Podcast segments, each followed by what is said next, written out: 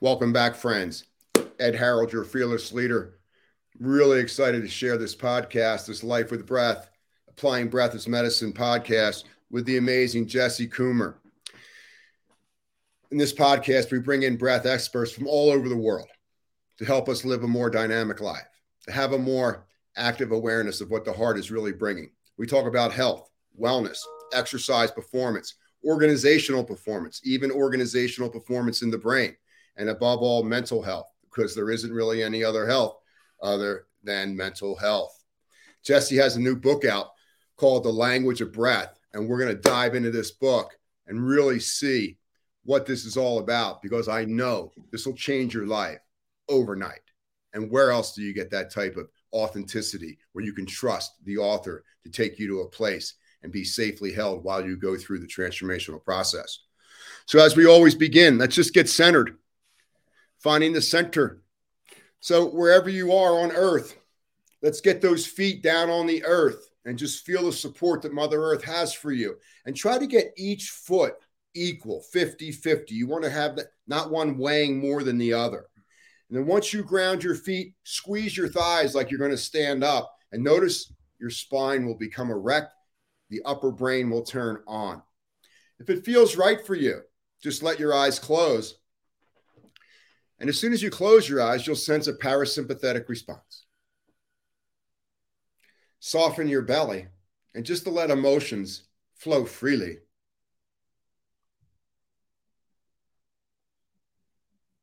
And see if you can scan your face and notice if there's any tension around your eyes. And just let your eyes rest microscopically back further in the sockets. Soften your cheekbones and your upper lip. And let go of any tension that might be present around your ears. Anything you heard that might have disturbed you or triggered you, it's not important right now. letting your awareness shift to your jaw area. And what does it feel like to release and relax the jaw, the skeletal jaw, the masseter, the tongue muscle?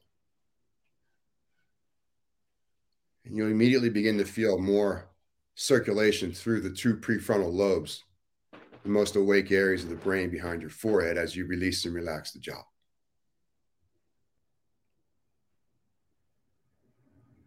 Now, if you'd like to deepen your breath in and out through the nose, great. If you don't want to do that, the body and its organizing principles will deepen on its own while you watch it. So there's a dual switch there.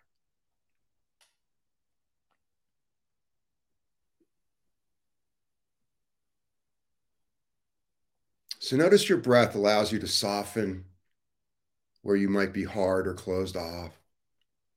And where you're hard and closed off, you might begin to sense a softening.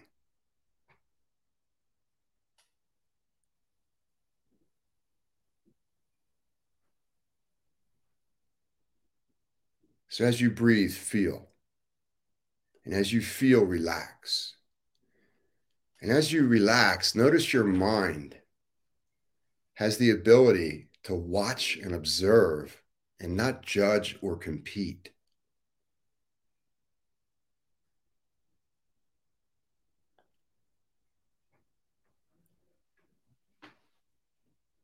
And Jesse, I'm just going to turn this over to you. Take us a little deeper, brother. I want to continue on with the awareness that you feel within you and bringing that awareness back to your jaw mm. as if we are maybe we're going to just swallow some awareness just kind of imagining it and just visualizing it coming down into your throat as if you're swallowing awareness in that space between your throat and the upper neck just kind of leave it there for just a moment just observing how it feels, not even not trying to feel how it should feel, but how does that area right now? Is there a shape? Is there a texture in that area? Just bringing your awareness. And as we do, we're also inviting relaxation in that place between that throat and the neck. Maybe swallowing again, bringing it down into the area between the upper chest and your upper back. Putting your full awareness in that space between. Again, not even concerned about what should be there. It's what is there.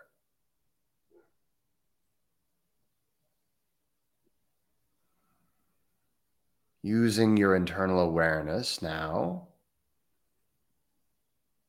If there's a place that feels like it needs a little love, maybe invite a little relaxation into that area as well. Allowing that relaxation to drip down inside to the space between your abdomen and your low back. Again, bringing your awareness there. If you can, just observe how is this space feeling right now? Don't even try to name the organs or feel like, well, it, it should feel this way. Just observe how it does feel right now.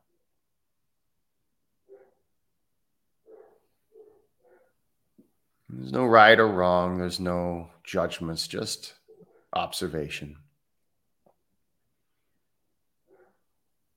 Knowing that whatever it is you feel, that is you. It's not something else. As you allow that awareness to come down, we're going to split it off so that it goes down through your legs as if you're tracing through the bone. But you're not trying to necessarily feel the bone, you're just trying to feel what you feel. Don't try to feel what you think you should feel. Just feel what you feel.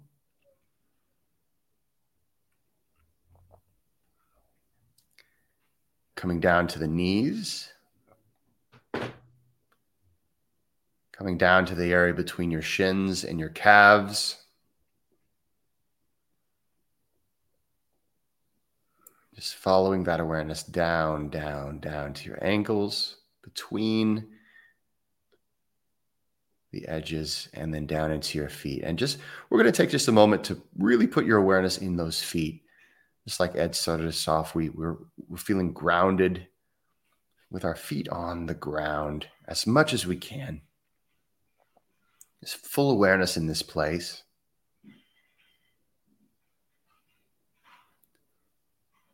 Now we're going to slowly come out of this, but before we do, we're going to take a breath together. And this breath as we breathe in, we're going to breathe our awareness as we're breathing up. We're going to pull our awareness from our feet all the way up to the top of our head so that by the time you have full lungs, your awareness is all the way up to the crown of your head. And then you're going to exhale, bring it down. Now, don't go any faster than you can actually pull that awareness. So don't feel like you have to go really fast. Go ahead and begin now. And just as you inhale, pull that awareness up. We're just tracing it back the same way we came back down.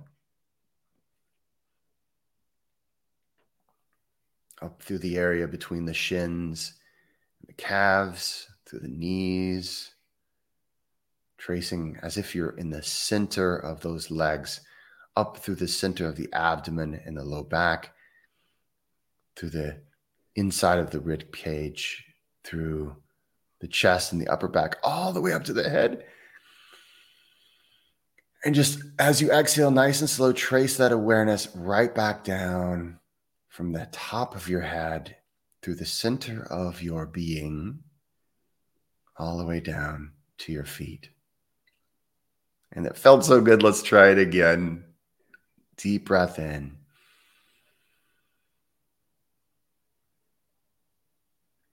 And letting it out nice and slow at your own pace. Coming back into awareness of yourself, coming back into the room. Coming into the room with Ed and I.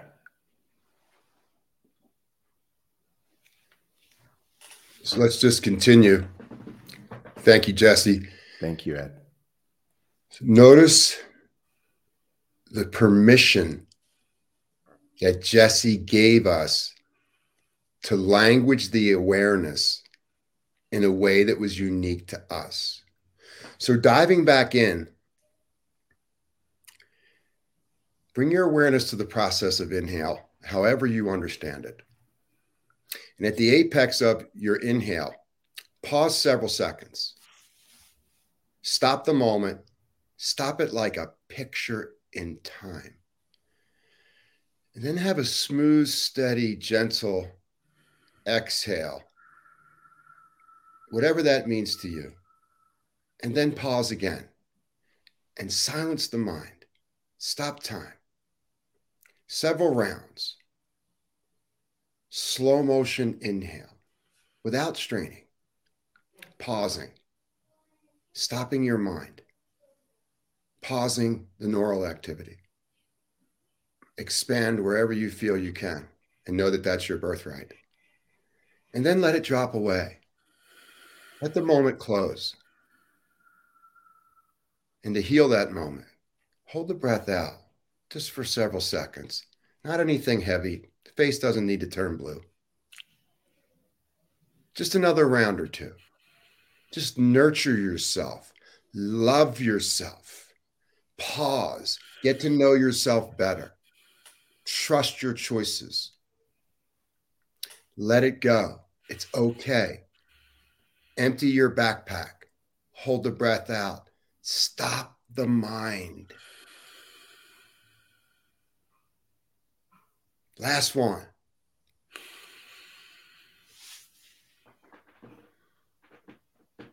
Continue to explore research yourself first. Jesse, take over from there. Let's go a little deeper. So, we're going to continue that breathing. And as we do, we're going to incorporate awareness with every breath. Deep, full breaths all the way in, relaxed breaths all the way down. And as you inhale, let's bring our awareness to our spine. And we're going to mm. bring that awareness from the bottom of the spine as we inhale all the way up to the crown of our skulls. And just like Ed was saying, we're going to hold up there just for a little bit, keeping that awareness there. We're not going to force anything. We're not going to decide we have to feel anything. We're just going to observe. And then now we're going to exhale, come all the way down, relax it down, not to empty lungs, just to nice, relaxed lungs, bringing the awareness down your spine, down, down, down to your tailbone. And just repeat.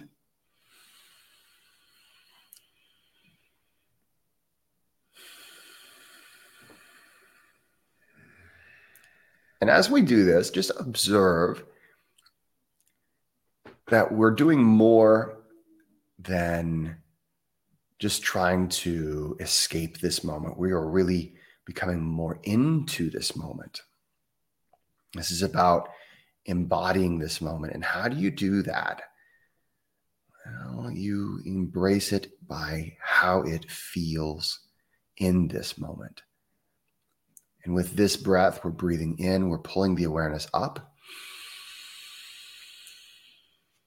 expanding all the way up, pulling the awareness from the tailbone all the way up, piece by piece by piece, all the way up to the top of your head, and bringing it back down.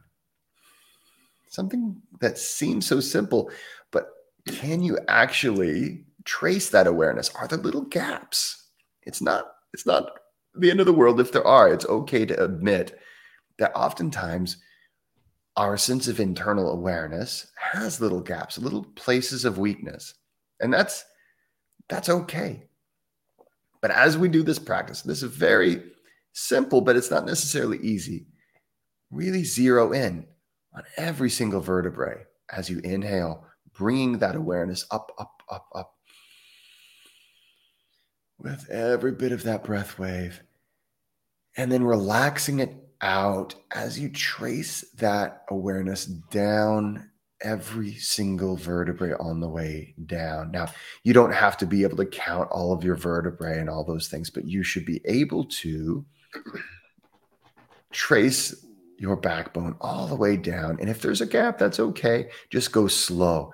And it's okay to relax and it's okay to pause or at least slow down through those areas you're having trouble having that awareness, knowing that what we're doing is we are practicing awareness and breath at the same time. And as we practice breath work and awareness at the same time, we're not just learning how to send messages via breath, we're also learning how to listen. We're learning how to become more aware of this beautiful language that is within us that is never ending. And oftentimes we're unaware that it's even there. So now we've been doing this for just a little bit of time. I'd like to invite you to, on your inhale, trace that breath all the way up your spine. On the exhale, trace it down. And now, between inhales and exhales, we're just going to pause for just a moment with a neutral lung. And during that slight pause, scan yourself from head to toe. Inhale, tracing the awareness from the bottom to the top of your spine. Exhale, tracing it right back down. Pause, letting that awareness swim within you, fingertip to fingertip, from your toes to the tops of your head. Just repeat that for just a moment.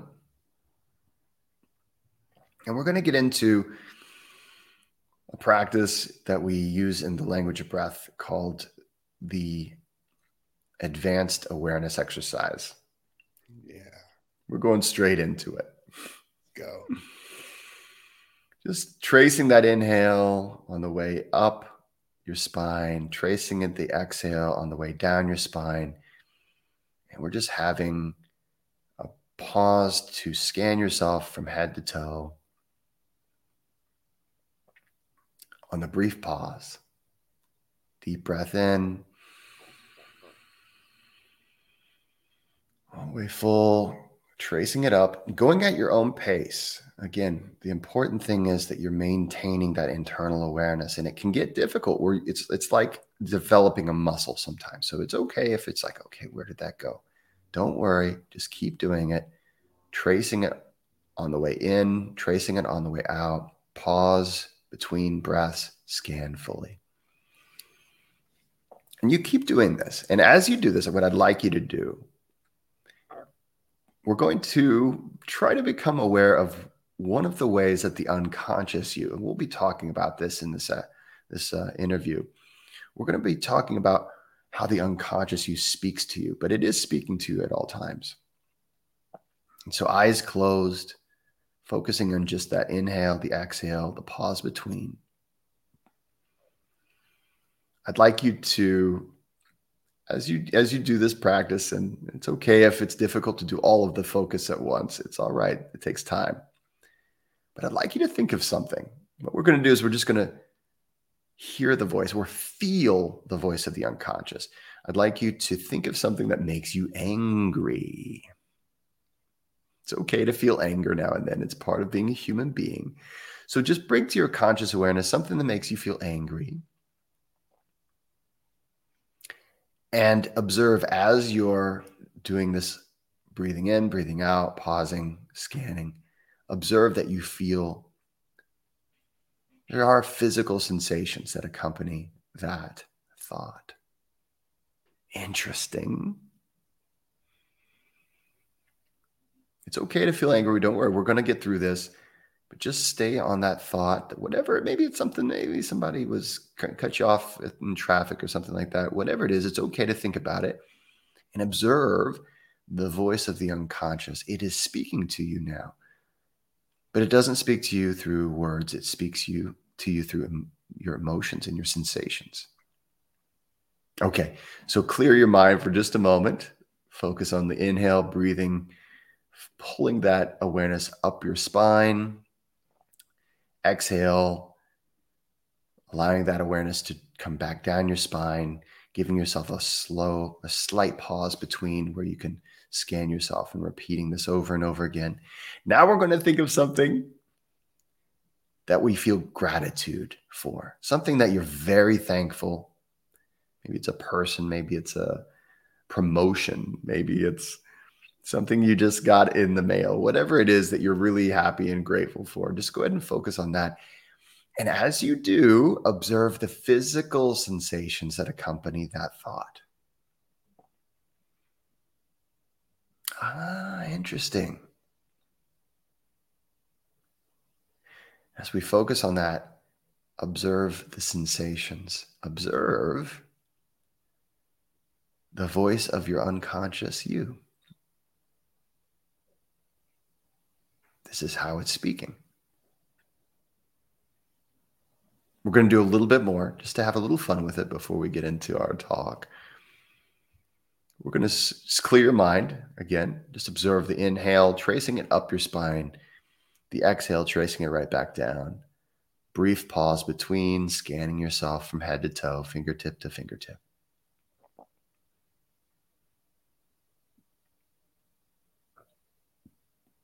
And now we're going to think of something that makes us feel jealousy. And I always love this one because we don't like to think we like we like to oh I'm not jealous, but if you're a human being, there are things that make us jealous. Try to think about something, I don't know, you don't have to tell me what it is.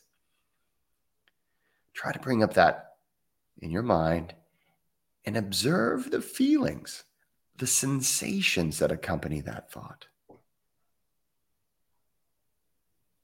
Observe the voice of the unconscious you.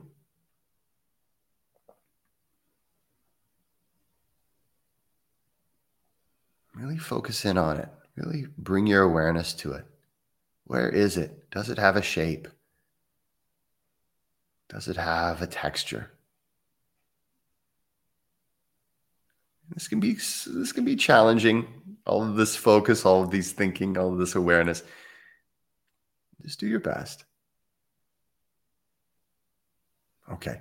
Now clear your mind. We're going to do one last one. We'll finish on something positive. Bring to mind something that makes you feel love. Maybe it's a person, maybe it's a puppy. Some people have pet lizards that they love. Whatever makes you feel that that sensation, whatever brings that to mind, bring that into your conscious awareness and then observe the physical sensations that accompany that.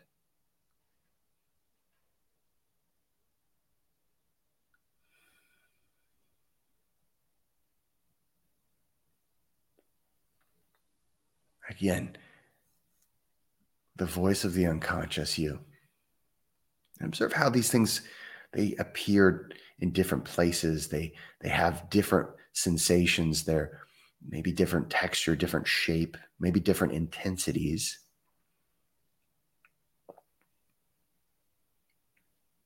And now you can clear your mind. Let's take a nice, deep, full breath together belly, ribs, chest, all the way in. Let it out with a sound, maybe like this. That's a good one, too. That's a real good one. Any kind of sound is a good sound. One more time. It felt so good. Deep breath in.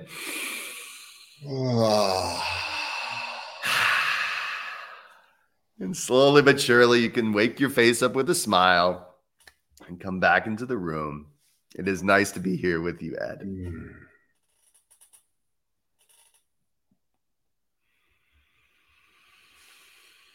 Listen deeply, my friends. Listen deeply for the cues of your subconscious and your unconscious drives. These are our most powerful features. That's when our energy is low. It's very difficult to harness in a productive way, in an evolving way. And what's not evolving is dying. Mm. Yep. Using the vertical breathing that Jesse was speaking, inhaling up the front of your spine, exhaling down the back of your spine, using your subconscious and unconscious drives. So as you inhale up, use your subconscious and unconscious to clear your path of future obstacles.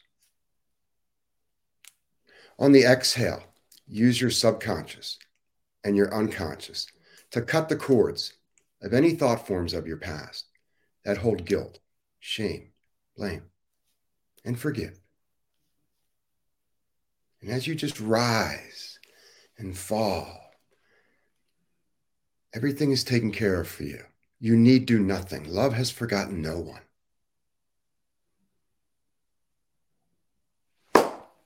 Thank you. That was great. That was that was a wonderful practice. I, I got to say, Ed, uh, so far, um, I, I know I'm on a Breathworkers podcast because we start with excellent practice. So thank you for uh, starting us off that way. Yeah. So this was not practice, ladies and gentlemen. This just all happened spontaneously from from the heart, mm, and yeah. there were there were no rules. There was no have tos. It just evolved in its own unique, universal way. And, you know, that's one of the great things about the breath is when we can get out of our own way, amazing things can begin to happen for ourselves that grow exponentially that will blow your ego's mind.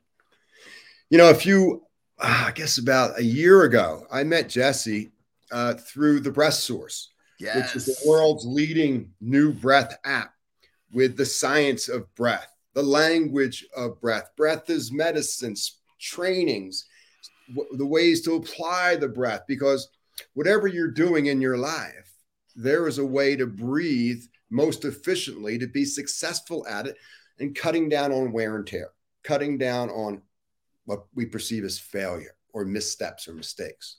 So the Breath Source app is just one of the greatest things that we're involved with. And I got to meet Jesse through that. And I immediately felt his energy felt my brother, my compadre there, somebody who just puts it all out. You know, it's just like, hey, you know, I don't know who I'm going to have chemistry with, but I have chemistry with me and it works for me. I've done the work.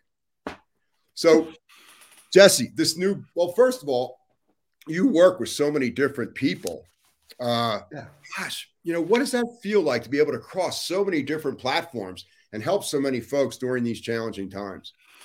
Yeah, well, and and I know you do the same, and and I, I'm sure you you would feel the same way. I it's something that is is challenging sometimes because you do want to be able to speak to a person's needs and oftentimes the way you present has to change based off of your your who you're speaking to so mm-hmm. one of the big demographics that i speak to a lot is is is first responders yes and and this is something that is you know, there's a huge need, and it's like we say when uh, we speak to first responders, the you know the most important tool that you you can possibly have with you is your ability to use your you know thinking functional you know your, your ability to reason.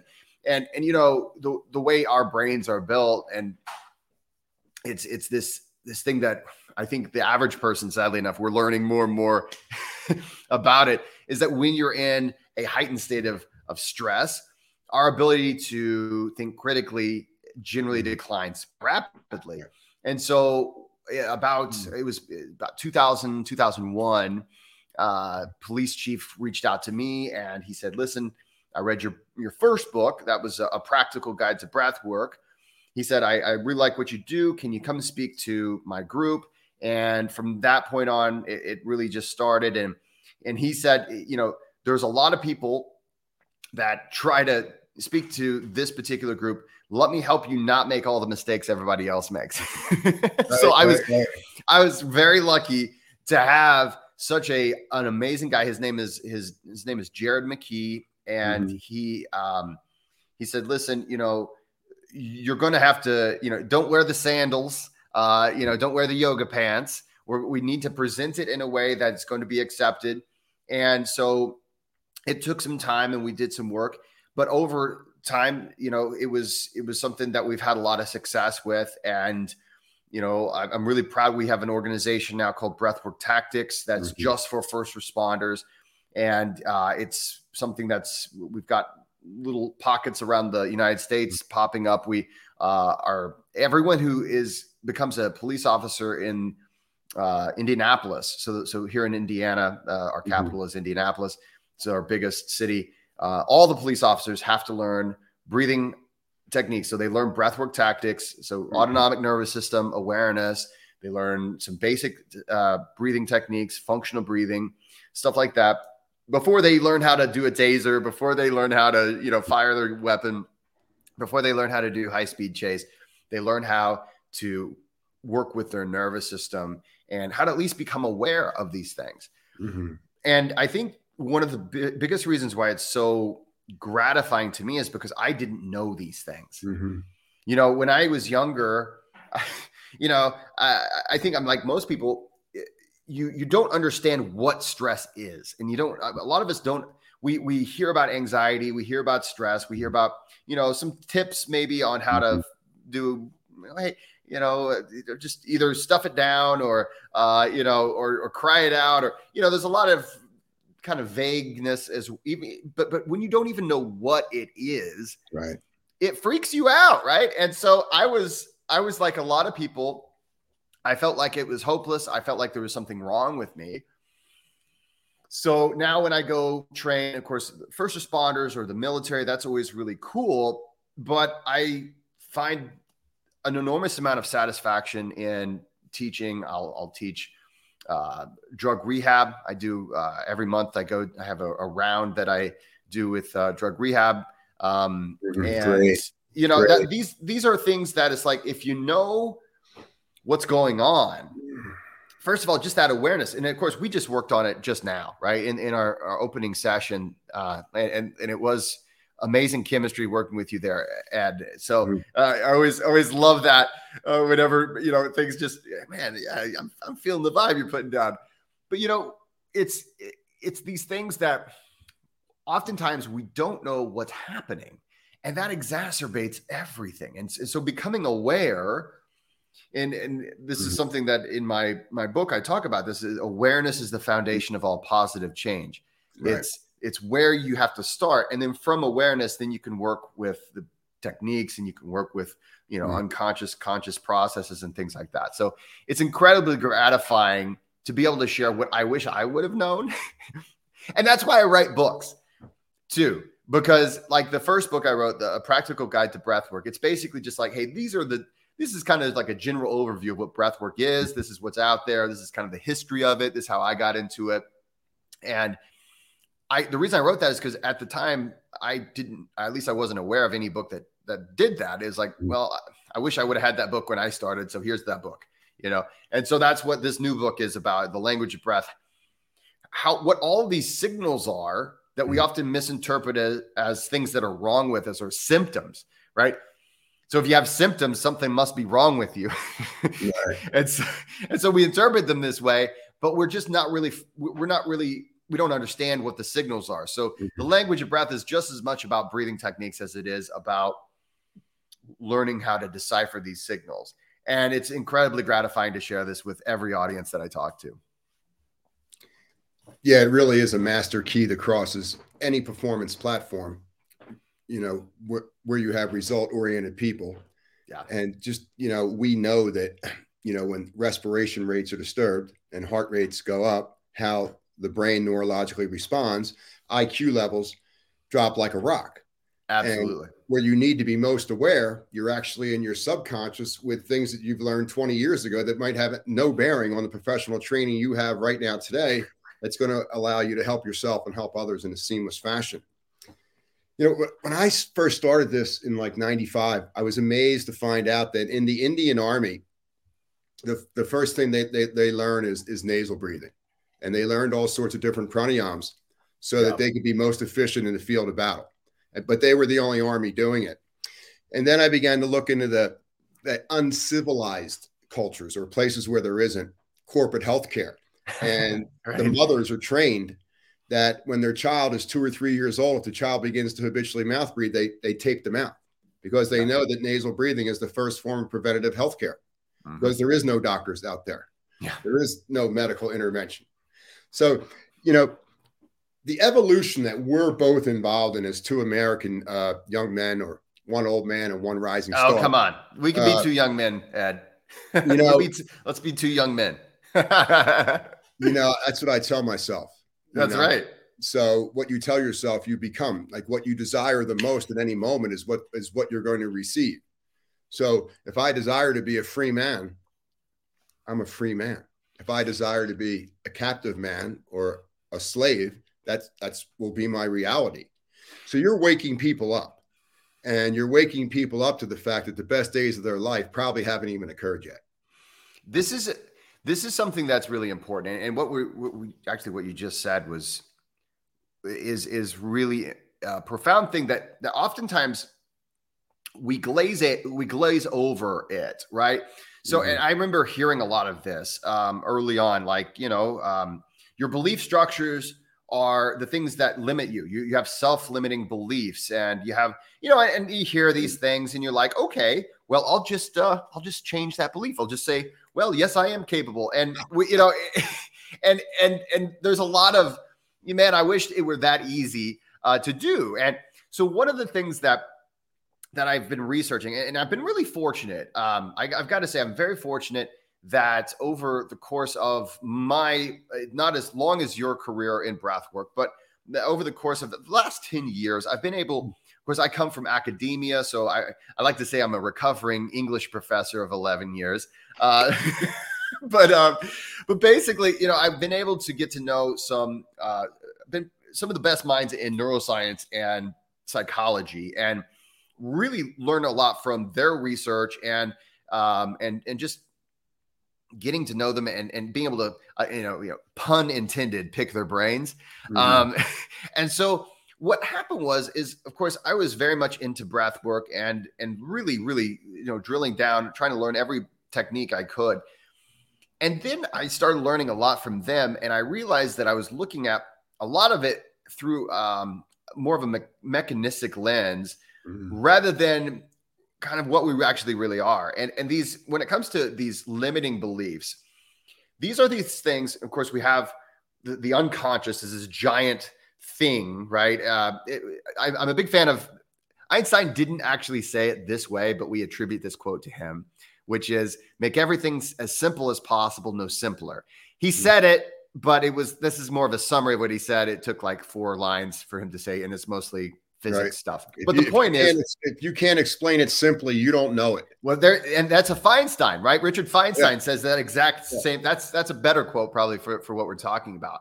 Now we want to simplify things enough so that we can work with it. We don't want to oversimplify it, and sometimes when we simplify something for the purpose of making it clearer, sometimes it is it affects the way we see things in a way that has long-term ramifications. So oftentimes we look at ourselves as I'm a machine mm-hmm. and you know I've got this computer for a brain and this machine for mm-hmm. a body and there's this weird um, kind of like a border between, right? And and we do our best. We really do. I think we do our best trying to put the mind and the body together and we're, we're, we're, we're trying to help other people and ourselves really even understand what's happening. But I, I started looking at breath work and I, I, kept on looking for codes to put into my machine or to my mm-hmm. computer. And I started looking at it that way. And the more I learned about the way that the human organism really is, the more I was like, well, it seems like the mind and the body really are all one thing it's just that we have these different experiences. Mm-hmm. And that's what we're interpreting as this this variation. And so we have this conscious thinking part of us, but the unconscious is, is basically most of us. Mm-hmm. It's the thing that determines cell replication, uh, you know, hormone production, uh, you know, heart rates, our our fears, our self-limiting beliefs. It, it has the subconscious as part of mm-hmm. it you know but and and and it's it's something that we oftentimes will just like we look at our body as something other than ourselves mm-hmm. a lot of times we would look at the unconscious or the subconscious as something other than us. And and I and I really want to challenge everyone to really own it all and say this is all me. You know, mm-hmm. it's and so we have to learn how to interface with this part of ourself that we don't have conscious access to, but that does. It's been picking up patterns since the day you were born. It's been influenced by the things you were exposed to from you know from before you were born. Actually i mean our unconscious was there mm-hmm. in the womb before we had conscious awareness. And so it's actually been us longer than the conscious part of us that we assume is us. And so as we go through with breath work and, and so what what the language of breath is all about is starting to say okay so i understand that this unconscious part of me is um it's affecting the way i see everything so my conscious awareness has been is being colored by those those beliefs, all mm-hmm. those whether they're limiting or mm-hmm. you know, I think we know just as many people who somehow never seem to see how bad things suck. You know, it's like, man, don't you see it's a terrible thing? All this, it's an awful day, and everybody's like, this person is just like, ah, well, you know, it's and and that's an unconscious bias that they have that happens to work in their favor and, and bring them into a conscious uh, a place of positivity. And so we're able to interface with this. It's just like I wish in the old days, whenever I first found out about it, we just can't just suddenly consciously decide that we're mm-hmm. going to believe a new thing. And mm-hmm. so to actually believe something about ourselves, to change how we feel about the world, how we look at other people, how we look at ourselves, we have to learn how to train that part of ourselves like it's just kind of like as a child. Like I have to treat myself, I have to raise myself. Mm-hmm. And that means learning to interface with that. So it means sometimes, okay, you've, and a lot of times that unconscious part of ourselves has a negative bias. And that's, that's, you know, an evolutionary thing that helps us to stay alive because that stick could be a stick, but it could be a snake. Mm-hmm. If I mm-hmm. assume if I assume it's a, a snake, at least I'm not going to accidentally, you know, step into a, a, snake's den. If I assume it's a stick, I'm taking a risk that it, you know, I'm, I'm just going to, ah, it's probably okay. Oh, I'm dead now. So uh, it's like uh, Dr. Otto Muzik. He's a neuroscientist who's been a mentor to me. He said, you, you know, uh, you can only get unlucky once when it comes mm-hmm. to our survival. And so when it comes to these limiting beliefs, when it comes to these beliefs that um, that can really change our lives, the beauty is you're not stuck, right? You're not stuck saying, "Okay, I have to go through the rest of my life believing this thing that's negative about myself." Right. I can go forward and I can become aware that hey, this is an issue. There's some kind of a pattern my unconscious has picked up. It thinks it's helping me right? The unconscious is doing its best. It's doing its job. It's saying, hey, mm-hmm. I'm here for your survival and I'm here to help you thrive and, and get what you want out of life. And because of that, I'm going to keep you from trying for that job because you can't really, you, there's no way you could get that job because right. you're not really smart enough. Um, I don't want to embarrass you. So we're going to not try. Right. So we have to say, okay, wait a minute. I am smart enough. I can do this. Consciously, I can do that. But I have to be able to speak to the unconscious. So we can do this. And, and one of the most powerful ways is learning to breathe uh, mm-hmm. some calm and some some relaxation into ourselves so that we can go into those situations and learn mm-hmm. and teach that unconscious you hey guess what you actually are someone who can ask so and so out to the dance or you actually are the person who can uh, get the job or you actually are a person who can you know and a lot of my clients they'll have a phobia of some kind. Mm-hmm. and you know so we can always we're always teaching we're always learning. Mm-hmm. and we're it's not like we're stuck. It's just it feels that way. It's, it's more of an illusion but we have to learn how to work with that other part of ourselves. So i'm glad you brought that up. Um, we you know we wh- how we believe what we believe is determined by that interface. It's our experiences and it's and it can be influenced by our conscious processes. And the fastest way to that is through breath work it's an amazing process exposing our limiting beliefs. For those who are interested in evolving, you know, limiting yeah. beliefs might just be limiting answers. You've limited mm-hmm. the answers that you're giving yourself about a certain subjective or objective state. Yeah. You stop questioning. You stop the inquiry because at this point you feel like you you know enough. Yeah, whether, yeah. Whether whether you're an addict or whether you're an athlete or whether there's just some sort of an affliction there, the idea is to use the breath to allow the natural questioning of the old answers to evolve into a better version of how we want to show up in our life. Mm-hmm. that's why we have all these different breathing exercises because you can just do some soft stuff like we just did, which is yes. so powerful yeah. for like 50% of the stuff, the surface stuff. You can mm-hmm. smooth that right out one session, 20 minutes. I feel pretty good about the rest of the day. Yeah. Now, there's other breathing techniques that we can do to get at that bottom 50% where, you know, we're going to have to sacrifice ourselves just a little bit. We're going to have to feel safe where we might have felt vulnerable and you begin to kind of change everything through the nervous system, everything and how the brain fires, everything and how our awareness, where we begin to see that something we thought was like the bedrock of truth of how life was going to be might actually be a non-truth. You could actually be wrong there. Yeah, the unconscious is not it's not concerned about being right. That's the thing. It's and, a pattern. It's concerned about keeping you alive and it's concerned right. about is it working? Right? So if if you if you are around liars whenever you're young, or maybe it's just maybe you're around a lot of liars, then you start to see everyone as a liar. And even if they're not a liar, you're going to just assume they're lying. And that's that's a pattern. It's not concerned about is this person actually a liar. It's a it's it's saying so far this has been the best way to to to go forward. And it's interesting what you're talking about when we talk about limiting answers. And when we talk about um, saying, okay, you know, I, I, I am not even really willing to look outside of of these these this belief. There's uh, the most research that's been done in that particular area is in the world of economics mm-hmm. because they said, hey, listen, we're we're making all these bad investments. You know, the, the, right. everyone always talks about how they, they gave a monkey a dart board and he picked the better stocks than all these, you know, Wall Street pros. What's going on? What, what's happening here? And what they found out is, is a very, a very solid rule when it comes to our unconscious is, is what they call it. And, and you can find out more if, if, any, if anybody's interested in it. Of course, I talk about a lot of this in my book, The Language of Breath, but um, there's a very good book called Thinking Fast and Slow. I forget the name of the author at this particular moment. Mm-hmm. My mm-hmm. unconscious has has is is come on unconscious tell me what the name is but the um but there's a rule that they call all you see is all there is mm-hmm. and it's this whole thing where uh, you know i can't start a business i don't i don't know the first thing about it as opposed to saying I can start a business, but I'm going to have to learn a lot about it, mm-hmm. right? And mm-hmm. and this is an evolutionary thing that preserves energy and time, two things that are have never re- until recently been in abundance.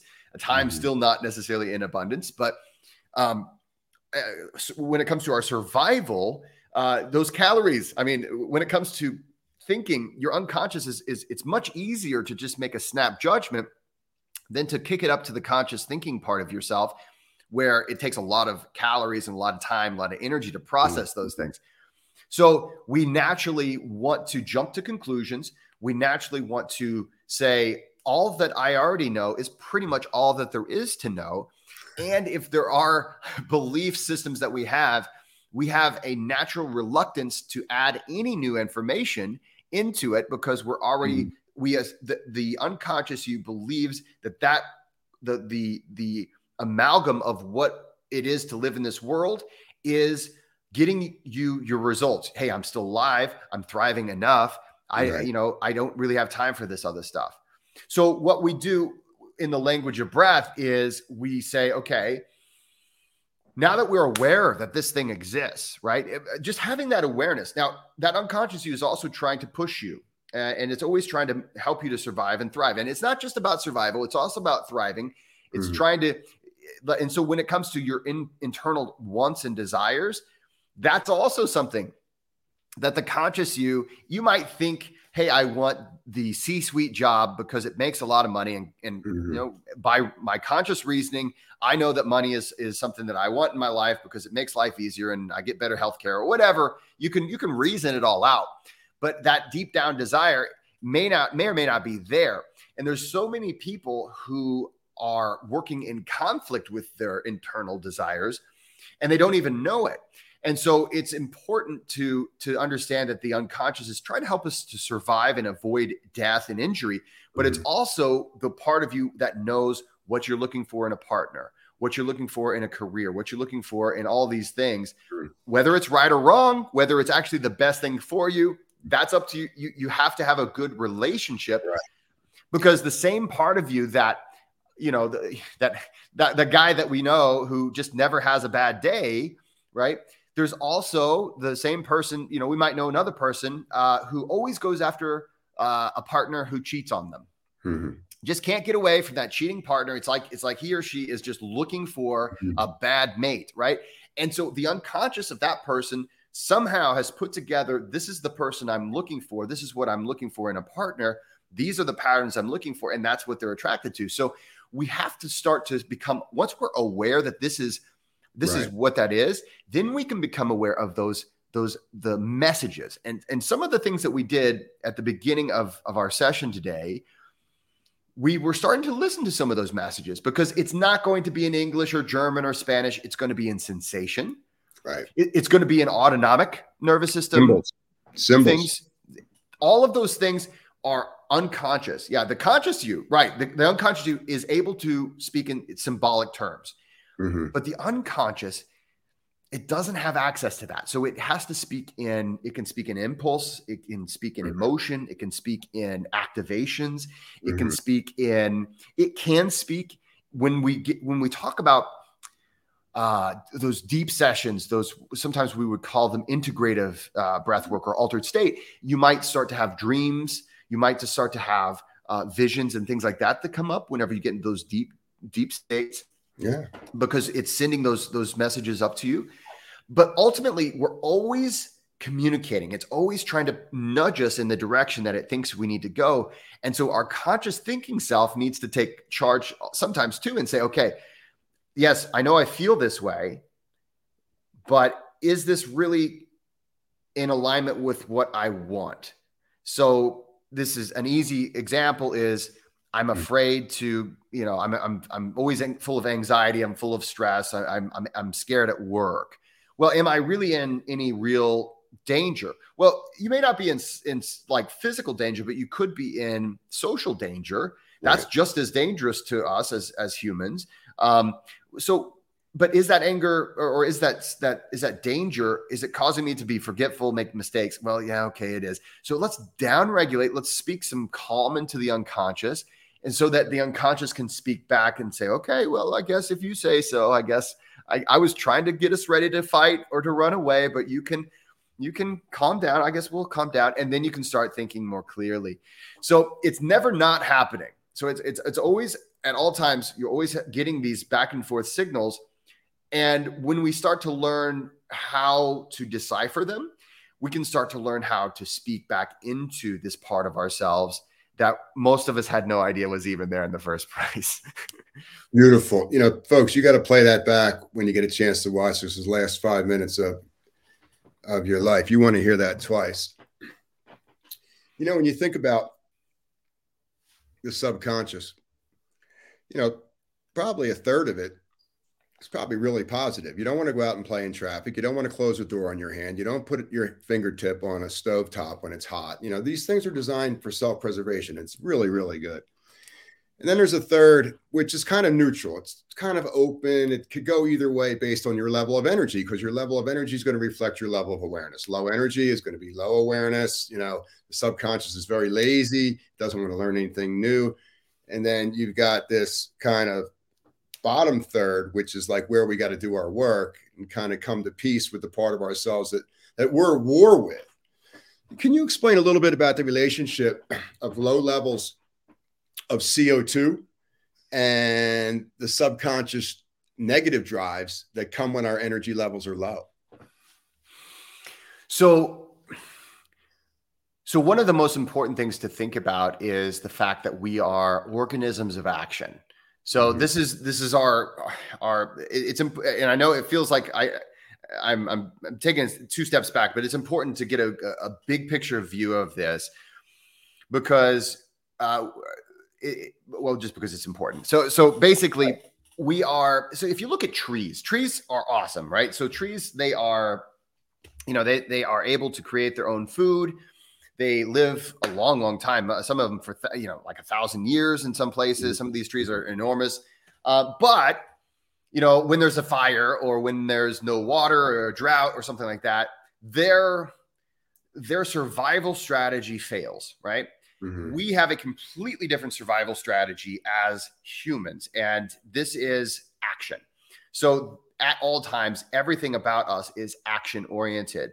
So every so that's what every cell in our in our whole organism is is geared toward.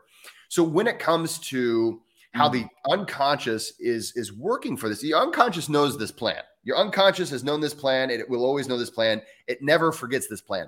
The conscious you we're born into this uh, 21st century now. Some of us were born into the 20th. We were both. We were born. You and I. We're we're we're across the centuries. But uh, you know, I was at the dentist the other day, and, and uh, the, the, girl went to the same high school I went to. I said, "When did you hmm. graduate?" She said, uh, "2015." When did you graduate? I said, "Well, significantly before that." But anyway, the thing is, we're born into this modern world, and we forget that we are not trees we we live sitting in one place we don't even even if you walk around your house you're mm-hmm. living in most of us live in a city or a town we don't really uh, have much of that movement that action but that is what our organism intuitively knows that it's here to do so for instance if there is a fire well we can we can run away from the fire or if there is uh, there's food over there we can move to the food if there is happy hunting grounds. We can go there. So, so we're always action oriented. So that is what at all times that's at the bedrock of everything about us. So, mm-hmm. so that's a foundational understanding of that. You can through that lens, you need that's how we have to see ourselves. So when it comes to energy levels, we have to think, okay, so um, if if the unconscious is picking up, maybe the unconscious you uh, is it sees something over there on the other side of that hill, but it's not sure what it is. And this drives our species crazy. We, we we, love to find those things out, right? So, I mean, we can go through the brain mechanisms and, you know, the motivational network sends the, the message up and then we get the dopamine and it makes us so curious. We just got to know what it is. Those are all unconscious processes that are trying to help us not to just survive, but to thrive because there could be the happy hunting grounds or mm-hmm. maybe a, a new tribe that we can find a better uh, partner you know we, we our, our mating uh, uh, capabilities are, are, increased we find someone that's not already in our tribe we improve our genetic pool all those things so um, so let's say we've got to do that well that means uh, that we need to activate so so your organism will activate and so that that kicks off it does that via the un, the uh, autonomic nervous systems, which is part of the unconscious you. So, so when that happens, we will need to produce more energy, and when we produce more energy, we produce more CO two. Right. So, yes. so our levels of CO two and our levels of energy are are intimately connected. Right. The CO two is. So, well, exactly. This is the and and and it's such an amazing thing that we are yeah. You know, I, I once heard it said that that life is an event that needs supplies, and yeah. I love that because it it's it that's really what it's all about at, at every level in us. We're never not moving, mm-hmm. uh, and, and even at a cellular level, there's this incredible intelligence, this unconscious un- intelligence that we don't have conscious access to, but it's there and it's you. That's the thing that we really want to. I want to. I want everyone to understand is those cells, that's not just this cell down here. No, it's you. All of it mm. is you. And all of you, uh, whether you know it or not, is geared toward action. So you start, you, you activate, you get more action, you, uh, you get more energy. That activates a lot of aspects of mm-hmm. the autonomic nervous system. One of those is, uh, is CO2 production. And that's that's great because that opens up your blood vessels, that increases your oxygen dispersion it also increases your uh, your drive and your urge to breathe, but that's fine because you're at this point you're not a tree. You're not sitting here at, mm-hmm. at a desk stressed out. You're charging that hill because you want to know what's on the other side of that hill, and the only way to do that is to take action physically. That's that's that's. I mean, that's you got to look at the vast majority of not just human history, but just like all almost all of our organisms other than trees. That's what we have to do. And so, great, we get over there. We find out that it, it was a happy hunting ground. We eat, we have uh, a campground, and all these things. great, I'm safe. It's been it's been a great hunt. My unconscious is very pleased because we've improved our capability to survive. And man, maybe we've we're even thriving because we're ahead of the curve, and we love this is another part of our unconscious. We love climbing social hierarchies. So it doesn't hurt that we're more popular because it was my idea to go over there. Cool. Everybody mm. likes me now. So I get mm-hmm. all these amorous, happy feelings. And um, and so um, so what happens is then we start to feel safe. And that's great because now it's a great time to feel safe. We're around the fire, we are safe, and that CO2 production will will subside. So we're our CO2 production is going to come down because autonomic the, the because the unconscious believes we're safe and it's picking up patterns of safety mm-hmm. and wow we're thriving we're surviving. And it and via the autonomic nervous system it starts to reduce the energy levels that are needed. So okay great. We don't need so much energy because we need to go to sleep. And so as a result we're producing less co2 because we're mm-hmm. doing less of that cellular respiration that causes all that energy to kick up. So that is how it that's how our organism, the human being, has been surviving longer that way than any other way. Mm-hmm. Um, and so now we have this situation, though, where um, where we're producing an enormous amount of CO2 as a result of of a perceived stress, but we're not exerting any of that energy. We're not actually moving. We're not taking action. Another thing that we've only had now for maybe 50 years uh, maybe a little bit longer than 50 years now, um, but certainly no longer than 100, is processed foods, uh, which also contribute to higher levels of CO2, which can contribute to faster breathing, which contributes to sending the message to the unconscious that, hey, we're, we're we need to be active. And then you get all these other uh, snowball effects. So, uh, how it, it, it's just incredible system that we are, not that we have, that we are, that um, that is is always it's always thinking about what actions do I need to take to put myself in the best situation to to thrive and survive, and that's going to dictate. Uh, it's going to dictate just about every every molecule, uh, every cell replication, uh, it, all the way down to heart rates, um, and and even uh, I think cell replication is a really important one that we often over overlook because your cell replication will increase dependent on the level of activation that you're in chronically. So one of the things that we often misunderstand is when we are in that heightened state of stress, right? We call it stress, but ultimately it's the it's your organism trying to do what your organism does, which is take action. But mm. it's but here I am just sitting here, right? I'm not utilizing any of that excess blood glucose, which is another thing that starts to we produce more whenever we're activated. Well, now we have all this blood glucose. Now it's also activating uh, the insulin levels. So our insulin levels increase. Well, insulin will increase your mm-hmm. cell replication. And so now we have all this issue of higher risk of heart problems, higher risk of cancer, and all these things because our organism is built for action, but our modern life treats us like trees. That's a great explanation. You know, in, in your book, under in in chapter ten, love your nose. Ah, yes. You know, connecting people with nose breathing rather than mouth breathing. It's like trying to lift the Titanic. uh, yeah, it can, can be.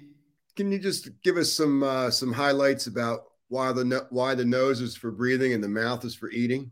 Yeah, I, and and this is something that I, you know, the longer I've been in breath work, eh, you know, as with anything, you start to develop nuance, right? And so there, I mean, there is a time and place for mouth breathing. It's there. I mean, the reason we can do it for a reason, but for the vast majority of our lives, the nose is what we do. I mean, you can notice, you might notice I try to breathe in through the nose even whenever I'm talking.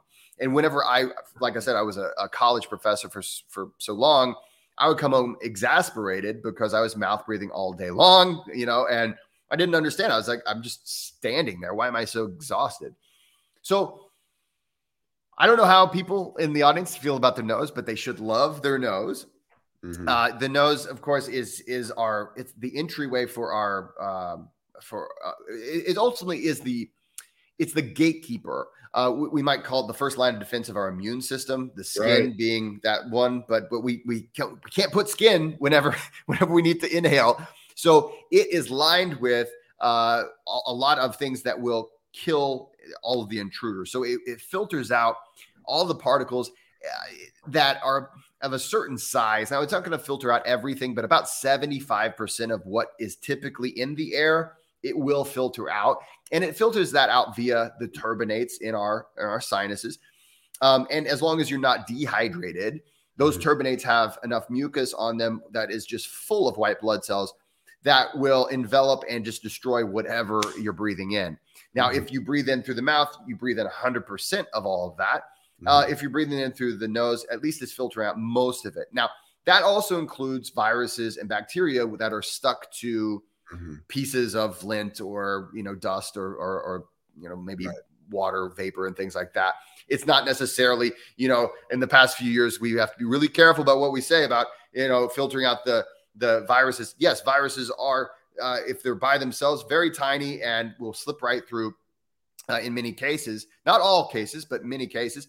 But when it comes to most of the time, they're they're kind of attached to something. They stick to things, and if they are, they get enveloped by those mucous membranes and uh, and and ultimately killed and mm. just out of your system. It also will hyd- hydrate the air. It warms the air. All those things that make the air perfectly ready for mm-hmm. your alveoli. Mm-hmm. The nice thing about nasal breathing is that it's also going to slow down your breathing. It's activating your diaphragm in a more productive way. And mm-hmm. when we speak in the language of breath, we talk a lot about, like, for instance, a breathing technique is kind of like a phrase or a sentence if in in that we might speak. But we understand that only about 20% of what i'm conveying to the audience right now is actually the words. So so we understand that about 80% of verbal communication is is you know is it's my gestures it's my tone it's my presence and it's the same way with your breathing so the, when we mm-hmm. breathe we're speaking to the unconscious and it expects a certain tone with the phrases just like you ex- the, the the phrasing that i'm using and the tone that i'm using they seem to be okay that seems appropriate for the words you're saying for where we are in the conversation and so I'm not freaked out right now. so if you were to say, I love you, right, and to someone you love, you know, you, you might be able to say, you know, I love you. You look them in the eye, you, you would say it heartfelt way. If you were to scream it, right, and, and thump your chest, then they'd be like, what is wrong with you, right? You mm-hmm. the words don't make any difference if you're breathing them the wrong way or right. if you're speaking them the wrong way. Same with the techniques. You can breathe a technique that, oh yes, breathe this, you know, cadence and it won't do anything for you if you're not breathing it appropriately. So right. that's something we call tone and inflection. Uh, I call it have that in the book, in the course, and all these things. We, we all my breath workers, we really focus on that a lot because so much of the time we look at techniques and we don't look at how it's said. But if you're using your nose, it's going to activate the diaphragm appro- more appropriately on the inhale because breathing yeah. through the nose is is exactly exactly that area right there Sometimes we call it zone one, and some, sometimes people call it zone one. I call it the belly. Uh, but it's not just the tummy; it's it's that whole area, just like you were showing. It's the, that mm-hmm. entire area in a spherical shape. Really, I mean, it's it's every direction. If and what that is, that mm-hmm. you're what you're feeling when you do that, you know, the the belly comes out is you're you're feeling the diaphragm descend and kind of kind of squishing the guts. It's kind of spreading the guts out, you know. But yeah. um, but that's basically what that is. And when you breathe through your mouth, you don't get that same stimulus as you would if you were to inhale through your nose. Right. So I'm a big fan of nasal breathing. Um, it's something that um, if if a person wants to increase their their ability to nasally breathe, I recommend uh, zone two cardio uh, for about a half hour a day, mm-hmm. nasal breathing, and then what you'll notice is that those those sinuses will start to open up. There is a time uh, to to mouth breathe. Um, you know, if you're a swimmer, you're, you're, probably familiar with the fact it's very difficult to nose breathe when you're swimming. Um, and you know, whenever I when I train athletes, if if they can nasally breathe the entire time, I know that they, they can probably push themselves a little harder. And so in when I train individuals with uh, with breath, uh, especially with athletes, um, I use what some people are calling now as the gears system, um, where you do the vast majority of the exercise nasally, because I mean, it really is incredible how intense a person can exercise simply nasal breathing. Mm-hmm. But there does come a point if you're pushing yourself incredibly hard, you may need to offload some of that CO2 to maintain uh, proper pH. So, so we mm-hmm. want to maintain that pH so you can go harder and, and mm-hmm. And so we can start using the mouth as the exhale. And mm-hmm. then eventually, and, and this is this is only um, in certain circumstances, it is appropriate to breathe in and out through the mouth. I know that sounds like anathema, but yeah. there are some times when I say, okay, it's okay in this. I mean, we're talking brief, just for a few seconds near that that red line, and that is generally just whenever the negative effects of mouth breathing are not outweighing the positive effects in that particular moment. So, so there's there's a lot of discussion nowadays on nasal breathing. And I think that for the vast majority of people, nasal breathing is all you'll ever really need to do. Elite athletes um, and, and people that are in really, really pushing themselves to redline, there's a place to, to make some adjustments there. Uh, but for the vast majority of us, hey, stay nasal, slow, low through your nose throughout the day. That's the way to be. It's beautiful. It is beautiful. You know, the nose breathing creates safety in the brain, it creates safety in the spine. The patterns of movement are efficient, you know, and if you feel like you need to mouth breathe, just breathe fast through your nose several rounds. It'll drop your CO2 levels and you get back to your nasal breathing. So, like a lot of the stuff we were doing is really slow diaphragmatic breathing. When you feel that need to dump the air out through your mouth, question do I really need to dump that out or can I do a couple Kapalabhati breaths? And just reset those CO2 levels in the brain really quickly and see if the autonomic system doesn't drop back down. So breathe fast through your nose when you need to, breathe slow through the nose when you can. If you have to dump it out through the mouth, it's okay, but it's not going to be able to give you as much endurance. Like if you're a sprinter, that's one thing. But if you're in something that's going to take some time, you want to have those endurance qualities that we get from the CO2 optimization and inflammation reduction. That's another conversation. You know, I read a sentence in your book that I really enjoyed. It was have a healthy relationship with yourself and your environment. And it just filled my heart. And I just wanted to share how beautiful that was. Thank you, my friend. I appreciate it. Um, the the most important thing, one, one of, I mean, I make a lot of points in the book, but probably one of the more foundational ones is to look at yourself as a relationship that is also in relationship with the outside world. Mm-hmm. And and when we can start to make a better and more positive relationship within ourselves, that's when we can start to have a more positive relationship with the outside world as well. Well, ladies and gentlemen, we're going to land the plane right here. Language of breath where do folks get that book, Jesse? Thanks so much. You can you can order right now. You can pre-order the um, this book. It is coming out on October 24th. We're also going to be doing a free challenge to kind of celebrate. So it's a three day challenge. You go to jessecoomer.com, J E S S E C O O M E R.com, uh, and you can get on my mailing list for that free challenge. Uh, we're going to be doing that early October to kind of celebrate the release. Um, but you can go anywhere fine books are sold. So Barnes and Noble, uh, Amazon, you name it, you can find it. Get the pre-order, and you're guaranteed that pre-order price. You can also find out more about the language of breath at languageofbreathcollective.com. Or you can find out more if you go to Instagram and just, just search for me. And I am Jesse Coomer Breath we're going to have all sorts of links and stuff to go out with us so folks can catch up with you or travel to uh, Indiana to see you and get you live because there's nothing better than that. I'm sure you travel over the world making it a better place. Thank you so much for joining us today, Jesse. It was an honor to be with you. It's an honor being here. Thanks so much, Ed. Have a beautiful evening.